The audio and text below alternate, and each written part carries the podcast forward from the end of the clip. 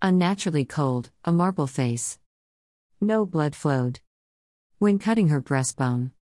Hot stubby-fingered hands will never grasp again and twist until whipped back as if from a coiled spring. And then to blame that wrung thing for the pain inflicted in return. Malice that cut another's quick until like a wild animal, they simply bit. What she sowed, so did she reap.